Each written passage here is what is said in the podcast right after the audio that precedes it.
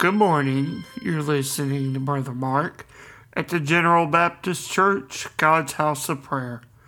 Open with me this morning in the scriptures as we look into the book of Proverbs and we'll read, as the writer tells us in the 15th chapter of Life from Above.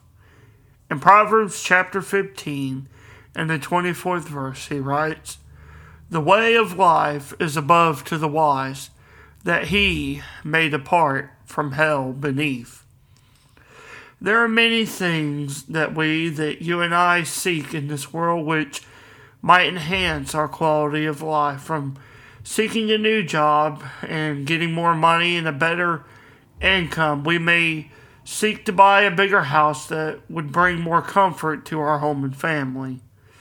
We even seek new possessions to entertain ourselves or increase our societal status. We all find ourselves in this circumstance, but the truth is, all these things are only temporary. They may provide a temporary satisfaction, and we may feel that we have enhanced our quality of life, but these things will not last forever. They will not deeply satisfy the soul.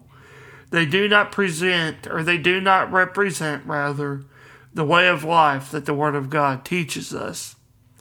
Here in this proverb from Solomon, he tells us that the way of life is above to those that are wise, or to those who are wise.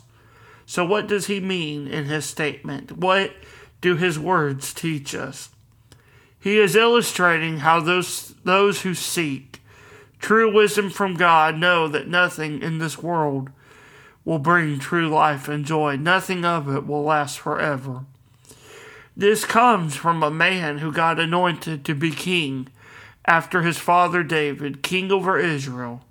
God gave him everything a person could ever desire. And after all this, Solomon has learned that no riches, or possessions of this life will bring true, lasting happiness in this life. The only thing that will give true life comes from above, where God dwells with Christ at his right hand. He gives life to all who seek him.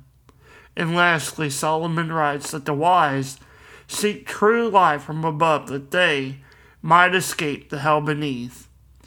And so, what is the depth of this statement from Solomon the writer? When we, what does it mean? And when we seek God in the fullness of life that He gives, we can be delivered from the hell beneath, as the writer here tells us. The hell beneath, which does indeed abound in this world. How can we be wise, you and I today, as we read this scripture? How can we be wise in our modern world of deception and corruption? How can we know what is true life and how we may obtain it? Only when we come to God and read His Word can we receive the heavenly wisdom that comes from God above.